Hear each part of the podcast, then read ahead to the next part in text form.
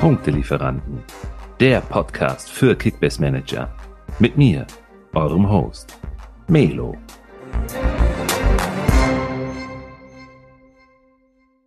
Deadline Day. Was zum Geier sind denn bitte in dieser Transferperiode für krasse Deals abgelaufen? Ein Hochkaräter nach dem anderen wechselt für unvorstellbare Summen den Verein. Ja, und alle reden darüber. Fans, Manager, alle freuen sich auf die neuen, teils aber auch bekannten Gesichter. Endlich wieder ein Trikot mit einem Krachernamen kaufen. Ja, nur über den kleinen pummeligen Jungen da mit der Hornbrille in der Ecke. Über den spricht niemand. Sein Name? Bundesliga. Hat die Bundesliga in der diesjährigen Transferperiode tatsächlich an Qualität verloren? Wie hat die Bundesliga den D-Day gemeistert? Wer ist noch auf der letzten Rille übers Fax gestolpert? Und welche detaillierten Stats gibt es zu den heißesten Transfers der diesjährigen Sommerperiode? Und allen voran, welche Punkte könnt ihr von dem ein oder anderen Startelf-Kandidaten erwarten? Also, lehnt euch zurück. Wir haben heute echt viel vor uns. All das in der heutigen Episode. Und diese Episode übrigens, die hat es wirklich tatsächlich in sich. Denn neben meinem Co-Host Simon von der Kickbase Fanpage sind wir sehr, sehr stolz, dass der Mats von createfootball.com wieder den Weg in unserem Podcast gefunden hat, um ja, mit seinen fundierten Analysen valide und belastbare Fakten zu jedem Transfer auf den Tisch zu knallen. Offen, ehrlich und schonungslos, Mats. So erwarten wir das heute von dir. Also Simon und ich, äh, wir zählen auf dich. Ja, vielen Dank für die Einladung, äh, Melo. Freut mich, dass ich dabei sein darf und ähm, ja, vielleicht den einen oder anderen Hörer mit ein paar Fakten zu einigen Spielern versorgen kann, die man sich eventuell ja holen sollte, auf die man ein Auge haben sollte oder auch nicht. Perfekt. Vielleicht nochmal für denjenigen oder diejenige, die den letzten bzw. den vorletzten Podcast der Punktelieferanten von Simon und mir noch nicht gehört haben. Ähm, kurz zu deiner Person und zu Create Football kannst du vielleicht mal ein paar Worte dazu erzählen. Ja, sehr gerne. Also, mein Name ist Mats, ich bin Co-Founder von Create Football. Wir haben Create Football gegründet ähm, vor jetzt einigen Monaten, ähm, sind eine Beratungsagentur, die im Profifußball tätig ist. Wir arbeiten mit äh, Clubs zusammen, mit Profivereinen, mit Berateragenturen und auch mit Medienanstalten. Ähm, ja, geben immer wieder unsere Datenanalyse, Datenanalysen zum Besten. Also das heißt, wir bewerten Spieler ausschließlich aufgrund von Statistiken ähm, und lassen da eben keine subjektiven Einflüsse einfließen äh, und grenzen uns damit halt deutlich ab und haben gemerkt, dass gerade unser Konzept, das ja so ein bisschen dem Moneyball-Prinzip ähnelt, ähm, was so, ähm, so ein, so ein bekannt, bekannter Film ist, bekanntes Buch ist. Ähm, genau, in diese Richtung schlagen wir auch also unseren Weg ein. Und ja, freut mich, dass ich heute dabei sein kann, weil natürlich sind auch gerade Daten ähm, bei Managerspielen von extremer Bedeutung, gerade wenn diese eben auch auf objektiven Kriterien fußen. Und insofern ist das Match äh, ja total gegeben und ja, ich freue mich auf die Folge hier beim Punktelieferanten. Wer sich auch riesig gefreut hat auf diese Episode, Simon. Simon, du bist in der Vorbereitung auf den Podcast sowas von on fire, oder? Ja, auf jeden Fall. Ich konnte es kaum erwarten, dass es endlich losgeht. Äh, dementsprechend auch erstmal von, von mir ein herzliches Hallo an euch zwei. Ähm, cool, dass, dass wir jetzt hier zusammen Pod aufnehmen. Ich ja, habe echt Bock und bin mega hyped und ich glaube, es wird ein cooles Ding. Das wird es. Äh, wir strukturieren das folgendermaßen für euch mit Managerinnen und mit Managern. Wir gehen alle Transfers des diesjährigen D-Days einmal durch. Wir fliegen über Namen, die wir mehr oder weniger in den Fokus rücken. Es unterteilen diesen Pod heute in nationale und in internationale Transfers. Und ähm, der Mats gibt uns dann immer noch eine Einschätzung zu jedem einzelnen Spieler, mal ein bisschen detaillierter, mal eher, ob er einfach ein Startelf-Kandidat ist oder an, andersrum, ob er zu Einsätzen kommt oder auch nicht. Und so gehen wir da durch. Also ich würde sagen, wir haben viel vor uns, haben wir ja schon gesagt in der Einleitung. Dann lass uns mal direkt mit den nationalen Transfers anfangen, Mats. Wir beginnen mit Sebastian Griesbeck, Kräuter Fürth. Genau, ja, Sebastian Griesbeck ähm, ist jetzt zur Kräuter Fürth gewechselt. Auch ein Wechsel, der so ein bisschen daran liegt, ähm, dass die Fürther gemerkt haben, dass sie bislang noch nicht unbedingt Bundesliga tauglich waren. Gerade auch in der Defensive, da holt man sich jetzt einen richtigen Zerstörer ins Team. Ähm, also ein Spieler, der wirklich nur darauf aus ist, eben gegnerische Angriffe zu unterbinden, ähm, direkt vor der Innenverteidigung zu agieren Und ja, gehe davon aus, dass er auch relativ schnell zur Stammkraft wird, weil den führt dann da ein Spieler auch ja, schmerzlich fehlt, äh, muss man sagen. Sie haben ja recht viele spielerische, spielerisch starke Spieler in ihrem Kader, äh, die allerdings ihr Bundesliga-Niveau auch erst nachweisen müssen. Bisher hat da ähm, Hans Sapai auf der 6 auch einige Male gespielt, ähm, das auch nicht zu 100 Prozent, äh, zu, ja, zu hundertprozentiger Zufriedenheit getan. Insofern der Griesbeck-Transfer aus meiner Sicht für Fürth sehr schlau. Ähm, wird auch recht schnell Stammspieler werden, aber um da auch direkt äh, zu den Kickbase-Punkten oder zu Kickbase-Managern ähm, zurückzukehren, von mir keine Kaufempfehlung, weil es ein Spieler ist, der sehr viel defensiv eingebunden ist, der viele Zweikämpfe führt, entsprechend ja auch faul spielt und jetzt nicht auch der allerspielstärkste ist, der gerade in der gegnerischen Hälfte zu vielen Pässen kommt. Ähm, nach, also offensiv ist von ihm sehr, sehr wenig bis gar nicht zu erwarten. Insofern, wenn man einen Spieler braucht, der spielt, kann man ihn mitnehmen, aber eine besonders hohe Punkteanzahl darf man nicht erwarten. Ja, habe ich schon befürchtet, gerade so bei unseren, ja nicht Armen, aber bei den Aufsteigern. Und Fürth hat ja jetzt schon die ersten Spiele bewiesen, zu was sie in der Lage sind zu, zu leisten. Ähm, ja, teile ich deine Meinung. Ähm, ich würde gerne nochmal auf jemanden eingehen, äh, der gegebenenfalls doch vielleicht für den Marktwert deutlich mehr Punkte äh, liefern könnte. Der Kevin Möwald, der jetzt zu Union Berlin gewechselt ist. Ja, also Union äh, musste ja den Abgang von Andrich, Robert Andrich verkraften, der zu Leverkusen gewechselt ist. Insofern hat man sich da nach einer Alternative umgesehen. Andrich auch übrigens ein ganz spannender Spielertyp bei Union, der sich ja auch ziemlich gewandelt hat vom Ball-Winning-Midfielder zu einem doch spielstärkeren Mittelfeldspieler, der dann auch ähm, häufiger mal selber den Abschluss gesucht hat in der vergangenen Saison. Hat man bei ihm schön diese Entwicklung gesehen, die auch im Leverkusen registriert wurde.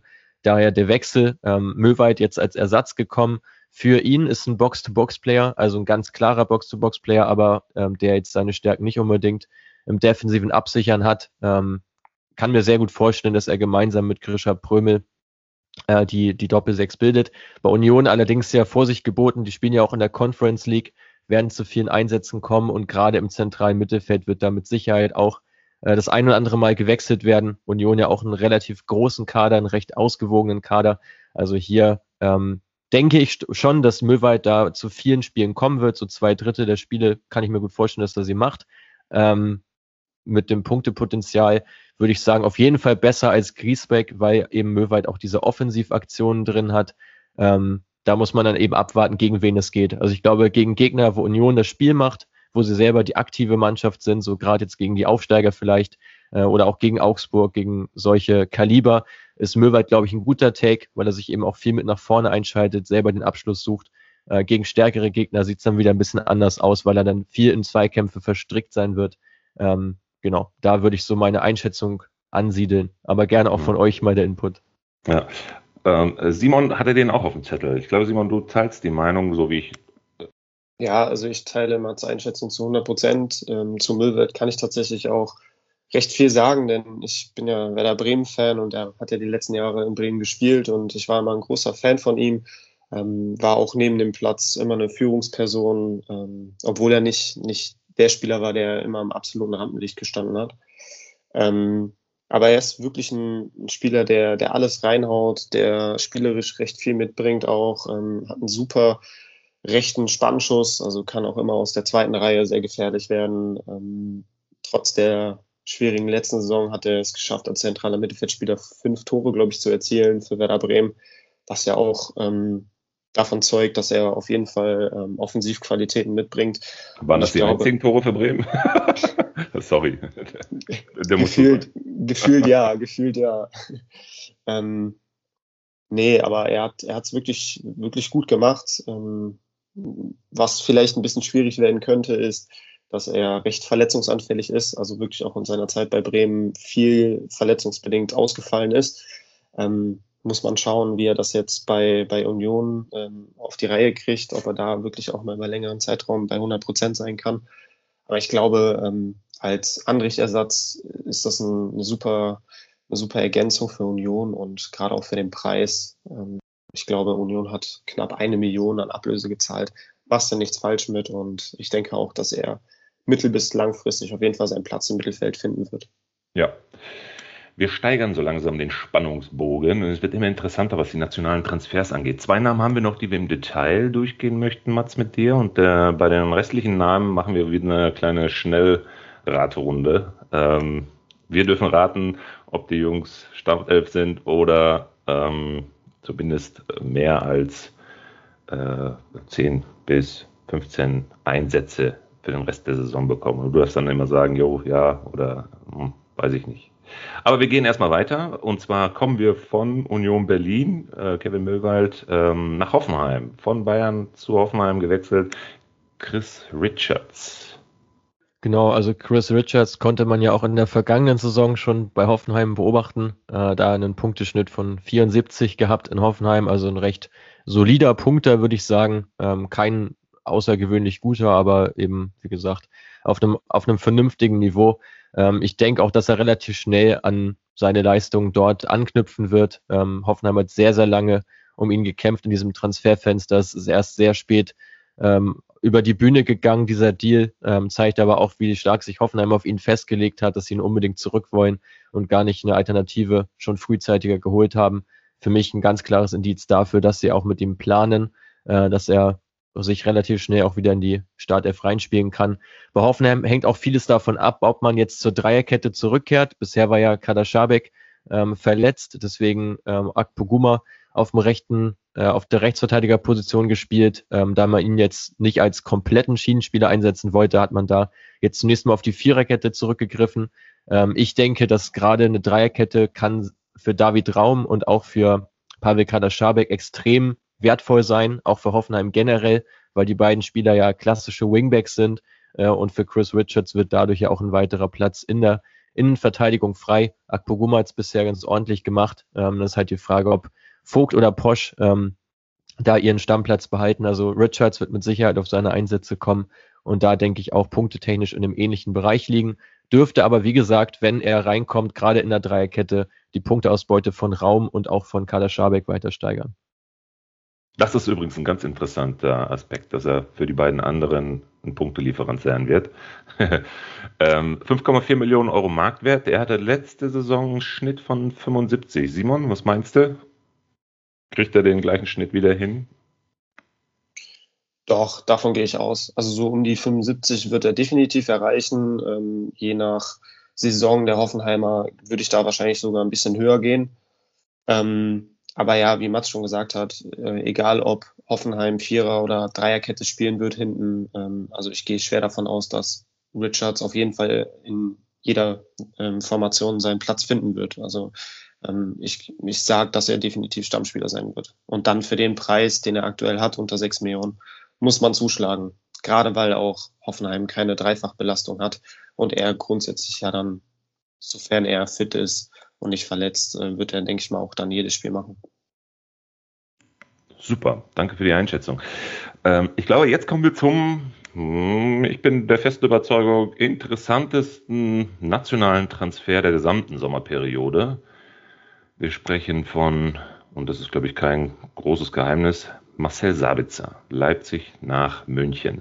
Mats, ich habe mich vor zwei Episoden, da habe ich mit, nee, letzte Episode, da habe ich mich mit Simon über die Tipps und Tricks der Länderspielpause zur Vorbereitung und zur Durchführung der Länderspielpause unterhalten. Und wir haben Predictions abgegeben, auf wen sollte man jetzt setzen und wer wird über die Länderspielpause hinaus eher ähm, ja, nicht mehr ganz so ein Punktelieferant.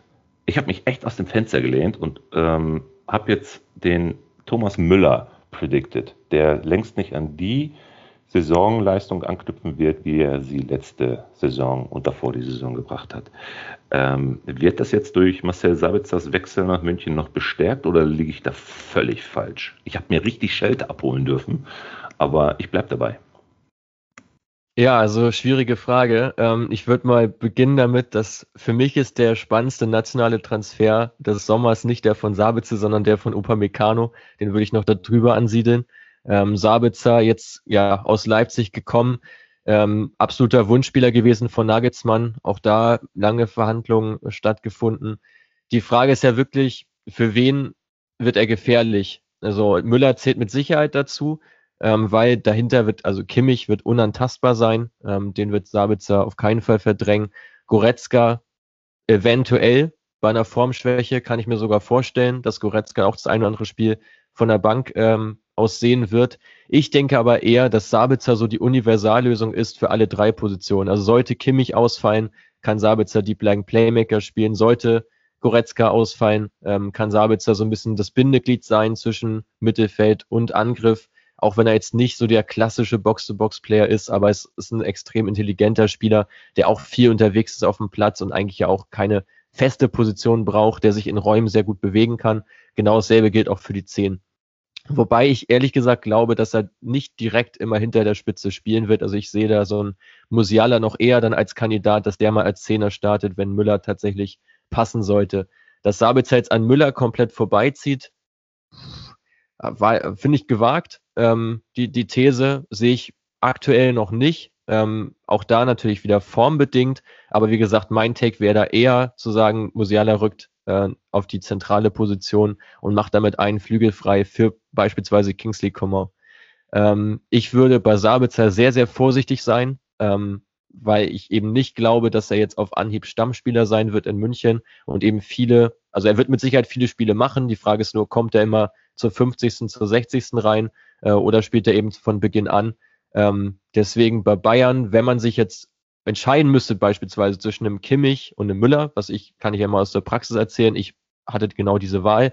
Ähm, ich habe mich für Kimmich entschieden, weil ich nicht wirklich nicht vorstellen kann, dass Kimmich mal eine Rotation in einem wirklich ernsthaften Bundesligaspiel zu, zum Opfer fällt. Also vielleicht sowas gegen Fürth, wie gesagt, diese kleinen Teams, Bielefeld, Bochum, Augsburg, das kann schon noch am ehesten mal sein, aber ich glaube, dass Kimmich mal mindestens 32 von 34 Spielen machen wird. Ähm, insofern da eher mit Kimmich gehen als mit Thomas Müller, weil für den wird es mit Sicherheit jetzt noch mal einen Ticken mehr Konkurrenz.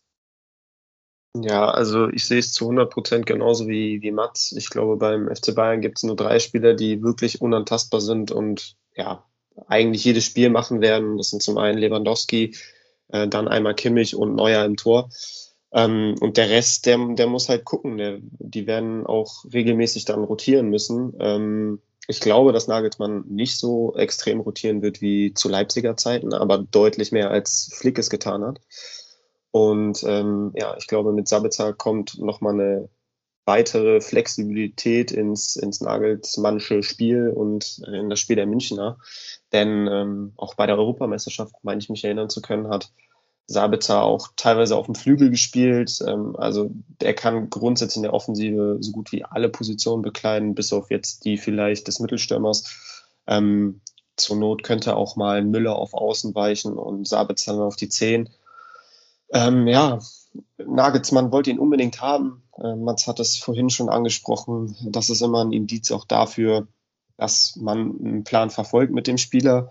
Ähm, ja, aber ich gehe auch mit Mats mit und sage, dass er nicht äh, Stammspieler sein wird und dass man wirklich jede Woche mit ihm in der Startelf planen kann. Aber für mich ist er der Einwechselspieler Nummer eins, was jetzt die Zentrale angeht. Von daher wird er wahrscheinlich dann, wenn er nicht in der Startelf steht, auch dann ab der 50., 60. Minute auch dann eingewechselt werden und dann, wenn du beim FC Bayern spielst, kannst du immer deine Punkte machen. Also keine große Überraschung zu sagen, Finger weg, weil über 30 Millionen für einen Einwechselspieler schon happig. Na gut.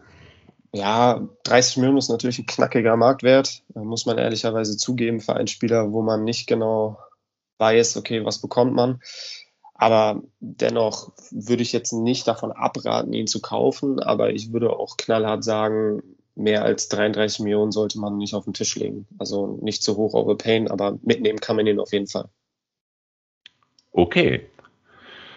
Alles klar. Das war schon mal eine recht interessante, ja, detailliertere Analyse der äh, fokussierten nationalen Transfers, die wir für heute vorbereitet haben. Es gibt natürlich noch eine ganze Menge weiterer mh, hm, Transfers, die gehen wir jetzt mal in dieser eben gerade schon announceden Schnellraterunde einmal durch. Ähm, und äh, da, Mats, würden wir uns von dir wünschen, dass du einmal kurz äh, eine Einschätzung zu den Namen abgibst. Was haben die sich überhaupt dabei gedacht, dahin zu wechseln und äh, äh, kommen die da zum Einsatz? Genau, also wir fangen mal an mit äh, Marin Pongracic, äh, Innenverteidiger aus Wolfsburg, der jetzt zum BVB gewechselt ist, ähm, hatte in Wolfsburg im Prinzip jetzt einen schweren Stand, was natürlich auch an der herausragenden Saison von Brooks und Lacroix lag, die ja wirklich ein Abwehrbollwerk gebildet haben, sich extrem gut ergänzt haben. Da war für Pongracic nach seiner, nach seinem pfeiferischen Drüsenfieber, was er im Sommer hatte, ansonsten wäre er mit Sicherheit auch als Startelf Spieler in die Saison gestartet. Ja, wurde ihm dann zum Verhängnis. Lacroix sehr stark gespielt, Brooks auch gesetzt, hat er da keine wirkliche Chance mehr. Jetzt hat man sich noch mit Sebastian Borneau verstärkt. Ähm, aus meiner Sicht hat Wolfsburg damit gerechnet, dass Lacroix wechselt. Deswegen der Bono-Transfer, der auch recht teuer war, für 14,5 Millionen, aus Köln gekommen. Ähm, den holst du in der Regel nicht als, als dritten Innenverteidiger für so viel Geld. Insofern hat man da gedacht, dass äh, Lacroix den Verein verlässt. Hat jetzt festgestellt, nee, der bleibt doch. Ähm, Pongracic wäre jetzt nur Nummer vier gewesen. Ähm, da hat man sich auch gedacht, okay, für den Spieler natürlich auch nicht gerade förderlich, auch für den Marktwert nicht. Sportlich ist er eigentlich zu gut.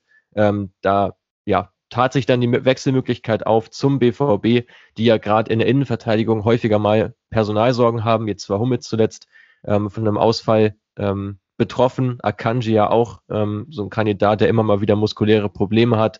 Sagadu, der auch kaum so richtig auf die Füße kommt. Emre Can, auch kein gelernter Innenverteidiger. Ähm, also bei Dortmund fehlt so ein bisschen die, fehlen so die Spezialisten auch für die Position. Dazu einige angeschlagene äh, Spieler immer wieder im Saisonverlauf. Deswegen macht der Wechsel von Pongracic durchaus Sinn, der Leihwechsel.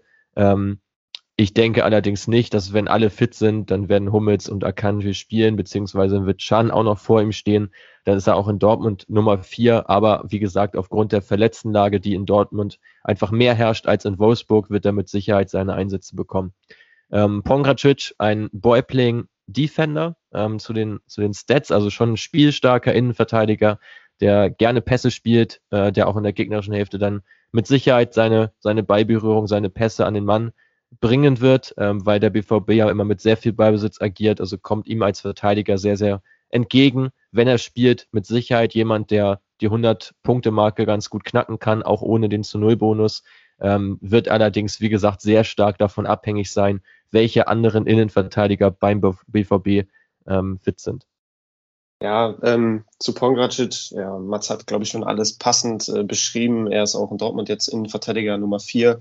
Von daher würde ich schon davon absehen, ihn bei Kickbase äh, sich ins Team zu holen, denn ähm, ja, ihn mitzuschleifen äh, und auf der Bank sitzen zu lassen, nur um dann die acht bis zehn Spieltage abzupassen, wo er dann mal starten wird aufgrund von Verletzungsproblemen in der Defensive, macht, glaube ich, wenig Sinn. Da kann man das Geld, glaube ich, in sichere Spieler investieren und ähm, ja, in Spieler, wo man einfach weiß, dass die spielen und dann äh, fährt man damit, glaube ich, ganz gut.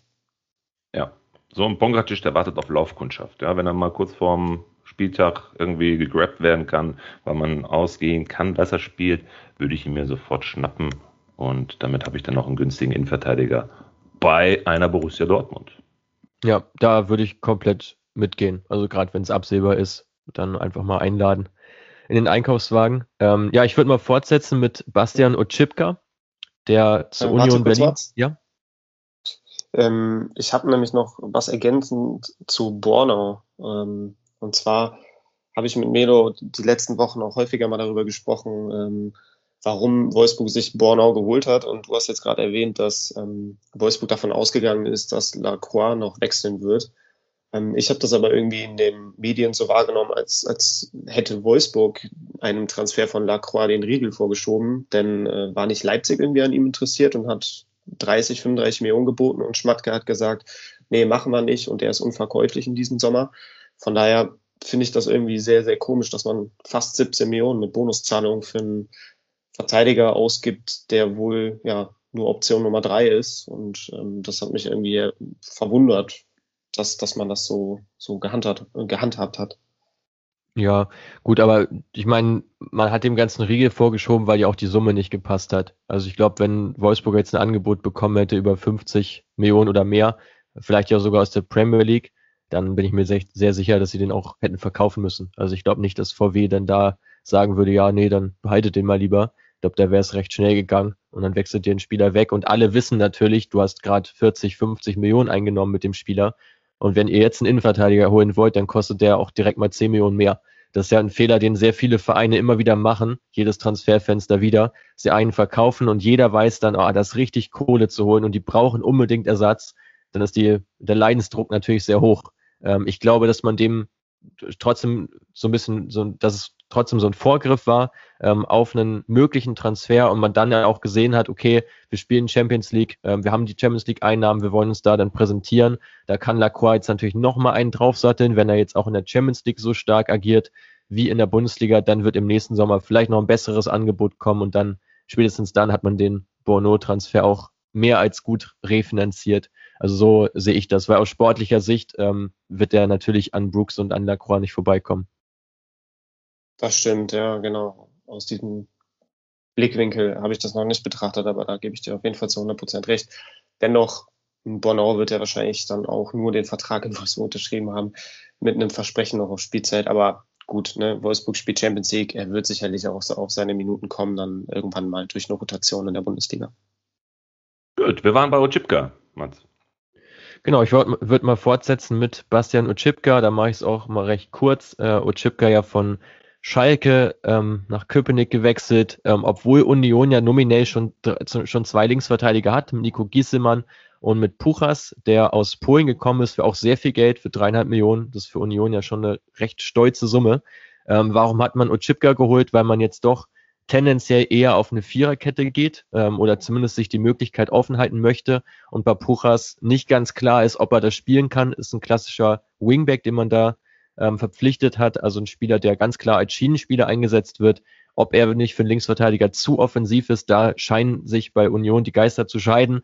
Deswegen lieber nochmal der Transfer von Ochipka, wo man weiß, was man bekommt.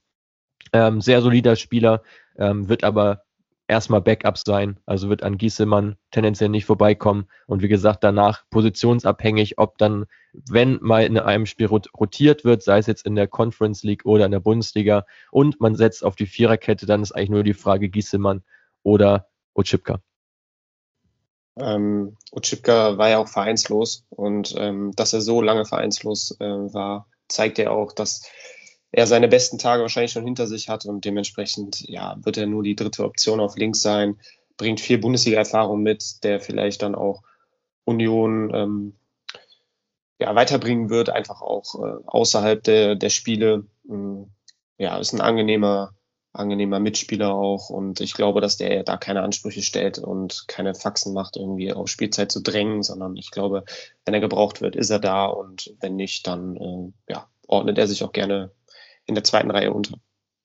Ja, kann ich dir nur zustimmen. Ähm, wird dann nochmal ein Spieler weiterspringen zu Emilson Fernandes, der jetzt auf Leihbasis zu Arminia Bielefeld gewechselt ist, kam von Mainz 05. Klassischer Box-to-Box-Player, nicht unbedingt einer, der für Kickbase-Punkte äh, prädestiniert ist, ähm, kommt auf 52 Punkte im Schnitt ähm, in der App für Mainz 05. Wobei man da auch sagen muss, dass er gerade seit dem ja, 19. Spieltag eigentlich ziemlich außen vor war. Also auch so ein bisschen dem ähm, Trainerwechsel hin zu hin zu, ach, äh, hin zu Bo Svensson ähm, geschuldet, der überhaupt nicht auf ähm, Fernandes gesetzt hat, da auch jetzt eine lange Zeit eben gar nicht gespielt, muss in Bielefeld auch um seinen Platz kämpfen, wird aber auf jeden Fall ein Rotationsspieler sein, ähm, der ab und zu mal zu Einsätzen kommt, aber Team nicht besonders stark, er selber nicht der allerbeste Punkter. Also hier eher die Finger von lassen, obwohl der Marktwert natürlich extrem günstig ist mit knapp einer Million. ist wahrscheinlich so ein Griesbeck 2.0. Ja, ist schon ein bisschen offensiver als Griesbeck. Also das, das kann man schon erwarten, dass er mal ein bisschen mehr mit nach vorne geht, auch mal ins Dribbling geht ähm, muss aber total in seinen Rhythmus erstmal finden. Und wie gesagt, ich sehe momentan nicht, dass er zum Beispiel einen Prite direkt verdrängen wird, der in Bielefeld auch sehr, sehr viele Spiele schon gemacht hat. Ähm, Glaube ich momentan ehrlich gesagt nicht. Also wird ein Spieler sein, der eingewechselt wird. Ja, sehe ich auch so. Also ich glaube, Prietl wird ähm, unantastbar bleiben da im zentral, zentral defensiven Mittelfeld. Okay, ähm, ja, Wechsel wechseln wir wieder äh, zum VfB Wolfsburg. Ähm, von dort ist ja ein weiterer Spieler ausgeliehen worden an den VfB Stuttgart mit Omar Mamouche. Sehr interessanter Transfer. Ähm, also anders als jetzt einige, die wir schon besprochen haben, ist Mamouche ein Kandidat, äh, der auch direkt in die Startelf rücken könnte, ähm, der zumindest eine gute Chance hat, auch an viel Spielanteile jetzt zu kommen. Ähm, ist ein Mobile Striker, ähm, der aber auch auf diesen beiden Halbpositionen dahinter in Stuttgart spielen kann, diese beiden hängenden Spitzen bisher so Klimowitz und Philipp Förster, die da gespielt haben. Auch für diese Position ist Mamouche eine denkbare Option. Ähm, generell hat der Spieler in seiner Zeit beim FC St. Pauli in der vergangenen Saison, wo er in eine Rückrunde hinverliehen wurde, gezeigt, dass er mal mindestens Zweitliga-tauglich ist, hat da wirklich für einen Aufschwung gesorgt, war ein wichtiger Spieler bei der sehr erfolgreichen Rückrunde ähm, der Kiezkicker. Insofern darf man auch in Stuttgart eine ganze Menge von ihm erwarten. War in Wolfsburg fast komplett ohne Einsatzchance, äh, hatte da Wout Wechhorst und jetzt ja auch noch Lukas Metscher vor sich im Sturm ähm, auf den offensiven Positionen ähm, auch nicht der Spieler gewesen, den man sich in Wolfsburg vorgestellt hat. Da macht der Wechsel sehr, sehr viel Sinn. Nach Stuttgart für einen Spieler eine sehr, sehr gute Entscheidung ähm, und für den VfB ja, ne, im Prinzip eine Wundertüte, weil man nicht genau weiß, was er in der Bundesliga zu leisten imstande ist, ist aber auf jeden Fall ein abschlussstarker und dribbelstarker Spieler, der auch ein bisschen Tempo mitbringt. Ähm, also wie gesagt, ganz klar Umschaltspieler, ganz klar Mobile Striker, ähm, wo man jetzt eben schauen muss, ob bei Stuttgart im Sturm eben Mamouche ähm, von Beginn an startet äh, oder ob es weiterhin Al Gadoui ist, wovon ich tendenziell eher ausgehen würde, dass Al Gadoui so als Targetman erstmal seinen Platz behält und Mamouche als erster Einwechselspieler für den Sturm da in Frage kommt, ähm, aber auch eben sehr, sehr torgefährlich sein kann. Ich habe ihn tatsächlich in der vergangenen Rückrunde bei St. Pauli ähm, intensiv verfolgt und da hat er wirklich viel, viel Spaß gemacht, ähm, hat eine starke Rückrunde gespielt und äh, deshalb hat es mich auch so gewundert, dass er so lange ähm, jetzt im Sommer ohne einen neuen Verein geblieben ist. Denn äh, er hat es ja schon auch klar kommuniziert, dass er auf Spielzeit drängt und ähm, sich quasi auch so dann proaktiv ins, ins Schaufenster gestellt für andere Vereine. Und dann hat es mich wirklich verwundert, dass da keiner zugeschlagen hat oder sich zumindest intensiv um ihn bemüht hat. Äh, umso mehr freut es mich jetzt, dass, dass er in Stuttgart eine neue Herausforderung gefunden hat. Und äh, ich kann damals auch nur beipflichten. Also aus meiner Sicht passt er extrem gut dahin. Ähm, jetzt auch durch die Verletzungssorgen im Stuttgarter Angriff wird er definitiv auf seine Spielzeit kommen. Aber ich würde auch sagen, dass aufgrund des guten Saisonstarts von Al Gadoui mit zwei Toren und einer Vorlage, glaube ich, jetzt nach drei Spielen, würde er erstmal auch gesetzt bleiben im Sturm und Mamouche wird dann wahrscheinlich sich über Trainings und Kurzeinsätze empfehlen und ähm, ja, dann auch definitiv als erster Einwechselspieler zu Beginn seiner Zeit beim VfB ähm, ja, auftreten. Mhm.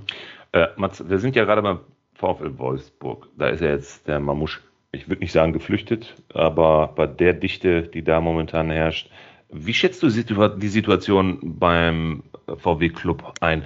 Haben die, was, was, haben die da gemacht? Alles, was nicht bei drei auf den Bäumen ist, kaufen wir jetzt für die Offensive ein? Was, was meinst du? Was ist die Intention einer Wolfsburg-Mannschaft da so sehr in die Offensive zu gehen und vor allen Dingen, ja klar, Dreifachbelastung etc. pp, aber teilweise ja schon Dreifachbesetzung pro Position zu haben, wenn nicht sogar Vierfachbesetzung. Äh, kannst du da kurz ein paar Worte zu, zu verlieren? Ja, gerne. Also ja, in Wolfsburg muss man, muss man ja noch dazu sagen, ähm, dass die, also zu, aus der Dreifachbelastung ist inzwischen ja eine Zweifachbelastung geworden aufgrund des Wechselfehlers Wechselfehler sind sie aus dem Pokal ausgeschieden. Ach ja, ähm, stimmt, also ich da, verdrängt, stimmt. Das hast du, hast du erfolgreich verdrängt. Ähm, genau, also da wird es keine Wolfsburger Einsätze mehr geben. Ähm, genau, das, das kann man da schon mal ausschließen. Ansonsten ist es tatsächlich so, also sie haben wirklich versucht, jede Position ja erstmal doppelt zu besetzen, was in der Defensive ja auch gut gelungen ist. Ich glaube, darüber müssen wir gar nicht groß sprechen. Man hat da jetzt noch William als überschüssigen Spieler, der in der vergangenen Saison ja auch noch an Schalke ausgeliehen war, der auch gar keine Rolle spielt.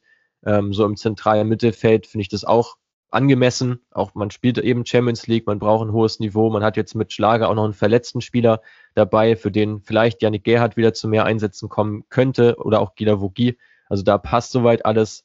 Ähm, ja, die Frage ist wirklich, wie sich das dann in der Offensive sortiert, wo ja in der vergangenen Saison sehr, sehr wenig rotiert wurde.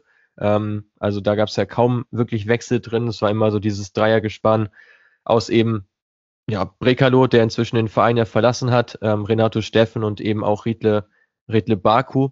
Ähm, da ja, sind jetzt noch einige dazugekommen, so mit gerade mit Dodi Luke Bacchio, ähm, der da noch hingewechselt ist und auch eben die beiden Matchers.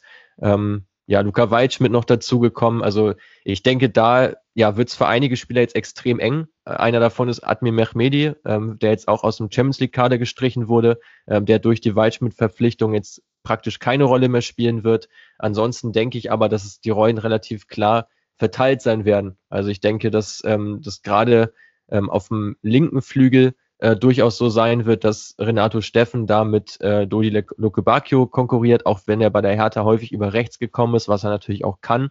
Ähm, aber ich kann mir eigentlich nicht vorstellen, dass sie gerade dieses äh, Gespann auf Außen mit äh, Mbabu als Rechtsverteidiger und Baku als rechten Mittelfeldspieler sprengen werden. Denke ich ehrlich gesagt nicht. Ähm, Luca Weitschmidt ja auch eine Personalie.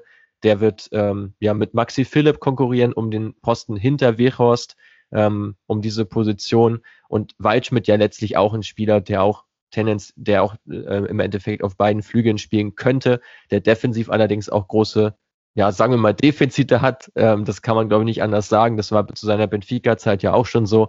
Deswegen vermutlich auch eher, eher als hängende Spitze als unbedingt als auf dem Flügel unterwegs. Ja, und vorne muss sich Lukas Matcher weiter einfach hinter Wout Wechost einreihen. Ähm, auch Matcher ja in der Lage, eventuell immer über den Flügel zu kommen. Also Alternativen hat Wolfsburg genug. Sehr viele polyvalente Spieler, sehr viele Spieler, die mehrere Positionen bekleiden können. Aber ich denke, dass auch hier wieder beide Neuzugänge, also Waldschmidt und Luke Bacchio und auch Matcher, müssen sich tendenziell erstmal hinten anstellen äh, und auf die Rotationsmaschine hoffen. Wird es eine Rotationsmaschine geben? Denke ja, denke ja. Also gerade weil man halt Champions League spielt und die Gruppe ja auch durchaus vielversprechend ist und man sich vielleicht auch ausmalt, eventuell die Gruppe zu überstehen, ähm, wird es definitiv auch zur Rotation kommen, denke ich. Und ähm, auf den ersten Blick sieht es erstmal ein bisschen komisch aus, ähm, was, was Wolfsburg da in der Offensive alles nachgelegt hat. Aber ich glaube, die wollen einfach für, für alle Eventualitäten gerüstet sein. Ähm, äh, man hat auch aus dem Wolfsburger Umfeld äh, letzte Saison schon gehört, dass, dass man nicht immer zu 100 Prozent zufrieden war mit den Offensivspielern um Weghorst herum. Ähm, das heißt, da möchte man sich jetzt einfach ein bisschen auch in der Breite ähm, qualitativ gut aufstellen und ähm, ja, einen Konkurrenzkampf für jede Position schaffen, damit äh, die Spieler auch zur Höchstleistung angetrieben werden. Und ich glaube, dass da jeder auch Vollgas geben wird. Ja, in die Breite ist ein gutes Stichwort, weil anscheinend hat das ja hier der VfL Wolfsburg recht gut gemacht. Waren interessante Ansätze, Mats. Danke für deine Einschätzung dafür. Wir haben jetzt noch äh, zwei Namen für die nationalen Transfers, die wir äh, nochmal kurz besprechen sollten. Und damit würde ich auch gerne zu Hertha BSC wechseln mit Ishak Belfodil, der da jetzt in die Offensive gewechselt ist. Was zum Geier ist bei unserem lieben Big City Club los? Ja, also die Verpflichtung von Belfodil wurde ja vielerorts sehr, sehr kritisch aufgenommen. Ähm, auch aus meiner Sicht nicht unbedingt zu Unrecht, weil es eben ein Spieler ist, der auch extreme Verletzungssorgen hatte jetzt in den letzten Jahren äh, und seine Leistungsfähigkeit da auch nur bedingt nachweisen konnte. Man hat ihn da in Hoffenheim auch nicht wirklich Steine in den Weg gelegt, was man ja auch an der Ablöse gesehen hat. Ähm, zu Hertha gewechselt, ja. Ob es jetzt so wahnsinnig viel Sinn macht, kann ich auch, also aus meiner Sicht auch um, nicht unbedingt. Äh, man hat jetzt im Prinzip drei oder zweieinhalb Targetmans vorne drin. Also Selke, ein hundertprozentiger Targetman, der als Zielspieler fungiert. Belfodil ist das auch, der noch ein bisschen mehr unterwegs ist, auch gerade ähm, nach links oder nach rechts mal seine Räume sucht. Und man hat dann noch Piontek, der sich vor allem durch seinen Abschluss definiert, aber jetzt auch nicht unbedingt der allerspielstärkste ist. Also hier einen spielstarken Mittelstürmer zu haben, wäre für die Hertha aus meiner Sicht Gold wert. Dazu hat man ja mit Dilrosun, der zu Bordeaux gewechselt ist auf Leihbasis und eben angesprochenen Luke Bacchio ähm, auch eine ganze Menge an Tempo noch weiter eingebüßt. Ähm, mit Kunja, ja, von Kunja ganz zu schweigen, den man ja auch abgegeben hat. Also man hat viele Spieler ziehen lassen, die ein sehr hohes Tempo äh, mitgebracht haben, gerade in der Offensive und gerade auch auf den Flügeln. Ähm, aus unserer Sicht, wir haben also im Gründerteam von Create Football, wir sind ja zu zweit, habe ich mit Quirin Stehr auch mal ausführlich über die Hertha gesprochen ähm, nach dem Deadline Day. Wir sind beide der recht sicheren Ansicht, dass die Hertha umstellen wird ähm, auf ein 4-4-2 mit Raute, ähm, dass sie künftig versuchen werden, diese ja, Flügelabgänge so zu kompensieren, dass es einfach keine Flügel mehr gibt und dass entweder Mao Lieder oder eben Marco Richter ähm, als eine hängende Spitze fungiert, ähm, sodass der Targetman entsprechend auch ins Spiel eingebunden wird. Ähm, ist allerdings natürlich auch wieder ein Stück weit schwierig, wenn du eben ohne Flügelspieler agierst und mit Stürmern spielst, wie jetzt eben Selke oder wie ein Belfodil, die äh, Flanken brauchen, äh, um per Kopfball gefährlich zu werden, du aber eigentlich keine Spieler hast, die Flanken schlagen. Also am ehesten noch natürlich Plattenhardt, hinten links, aber ansonsten Pickerick schlägt nicht unbedingt viele, Klünter auch nicht. Flügelspieler hat man abgegeben, Richter, egal auf welcher Seite, auch kein Spieler, der viele Flanken schlägt. Also hier tun sich dann doch einige große Fragezeichen auf bei der Hertha, ähm, wie dort künftig agiert wird. Aber wie gesagt, das wäre unser Take, dass man da versucht, jetzt eine enge Raute zu etablieren. Mega, mega interessant.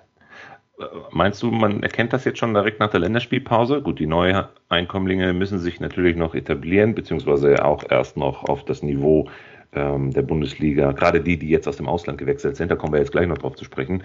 Eckelenkamp haben wir auch noch nicht äh, erwähnt gerade. Ähm, äh, meinst du, das geht jetzt ratzfatz, dass sie direkt schon am vierten Spieltag mit dem neuen System antreten? Ich, äh, ich gehe davon aus, ja. Ich gehe davon stark aus. Auch gerade Jovetic, auch, ein, auch wieder ein Spieler, der davon vielleicht sogar noch am meisten profitieren könnte, der dadurch noch besser ins Spiel eingebunden wird, ähm, weil der auf dem linken Flügel, wo er zwar gerne hin äh, rauszieht. Ähm, also wenn er im, im Zentrum aufgestellt ist, ist es ist ein Spieler, der sich gerne mal so ein bisschen auf den linken Flügel bewegt, sich da einen Ball abholt, ins Dribbling geht, einen Abschluss sucht oder auch einen Schlüsselpass spielt. Aber wenn du ihn von vornherein dort aufstellst, auch wieder schwierig. Auch wieder schwierig. Nicht unbedingt seine Optimalposition. Ich glaube, auch er wäre ein weiterer Kandidat ähm, für diesen Posten im Sturm, zu dem vielleicht der Mittelstürmer der Härte noch am besten äh, weiterhelfen würde weil wie gesagt, von, von Belfodil sind jetzt keine Wunderdinge zu erwarten und so wie sich Selke in den ersten Spielen in der Bundesliga bisher ähm, präsentiert hat, ähm, hat er auch seine Tauglichkeit nicht unbedingt nachgewiesen, dass er seinen Stammplatz ähm, über die ganze Saison behält. Mhm. Wir gehen jetzt gleich äh, bei den Auslandstransfers nochmal auf den ähm, Big City Club ein. Äh, wir haben noch einen Auslandstransfer, äh, äh, Auslandstransfer, sorry. Wir haben noch einen nationalen Transfer, den wir noch nicht besprochen haben. Äh, Markus Ingwatzen, der jetzt nach Mainz gewechselt ist, habe ich mich in Popo gebissen, weil ich den nämlich äh, den, für den dritten Spieltag unbedingt noch als Lückenfüller gebraucht habe und dann nicht zum Einsatz kam und ich schon dachte, verdammt nochmal, wusste da jemand irgendwie mehr als ich. Ähm, aber tatsächlich, kurz nach dem dritten Spieltag kam ja dann die Info, dass er ähm, nach Mainz wechselt. Äh, Kannst du noch mal zwei, drei Worte zu ihm verlieren, bevor wir jetzt gleich zu den Auslandstransfers wechseln? Genau, Ingwertsen, genauso wie auch Jason Lee, der aus Kiel gekommen ist, ein Shadow Striker, also ein Spielertyp, den man auch zwingend braucht äh, in Mainz, weil es in der vergangenen Saison diesen Spielertypen nicht so wirklich gab. Ähm, da hat man sich jetzt gleich doppelt verstärkt, so ein bisschen so ein Bindeglied zwischen Mittelfeld und Angriff, was den Mainzern, glaube ich, sehr, sehr gut tut, die ja auch in der vergangenen Rückrunde, die sehr erfolgreich war unter Svensson, aber spielerisch nicht immer äh, aus, dem, aus der Feinkostabteilung. Ähm, da soll Ingwertsen jetzt ähm, ein bisschen Abhilfe schaffen, wird aus meiner Sicht mit Lee konkurrieren ähm, vielleicht auch mit Boetius, der als Advanced Playmaker ja auch recht nah ist an so einem Shadow Striker von der Position her.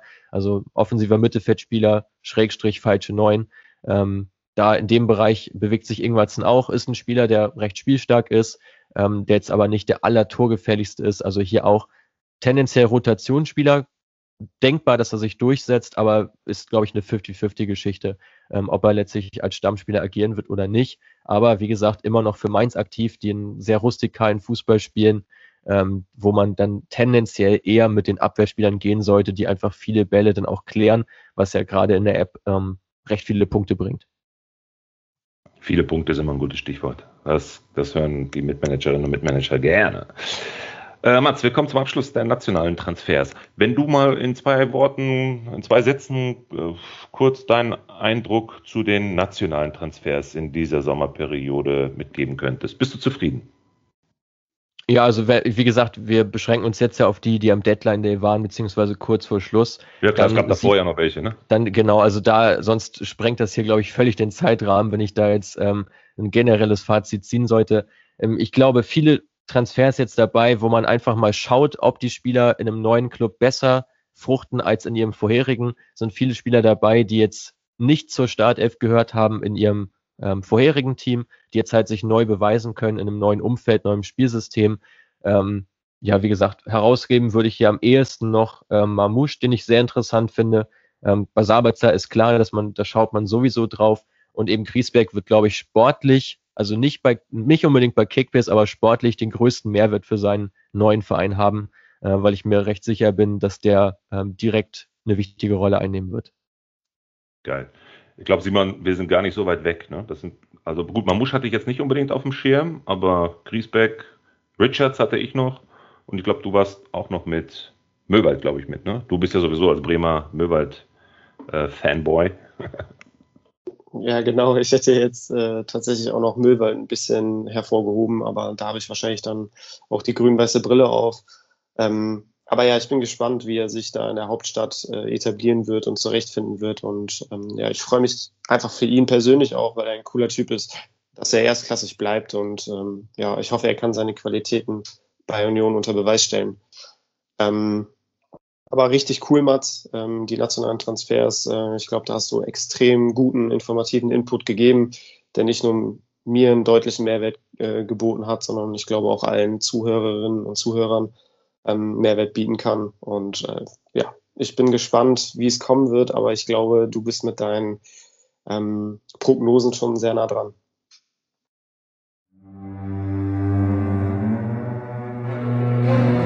Abonniere Punktelieferanten, der Podcast für Kickbase Manager und folge uns auf Instagram und Facebook.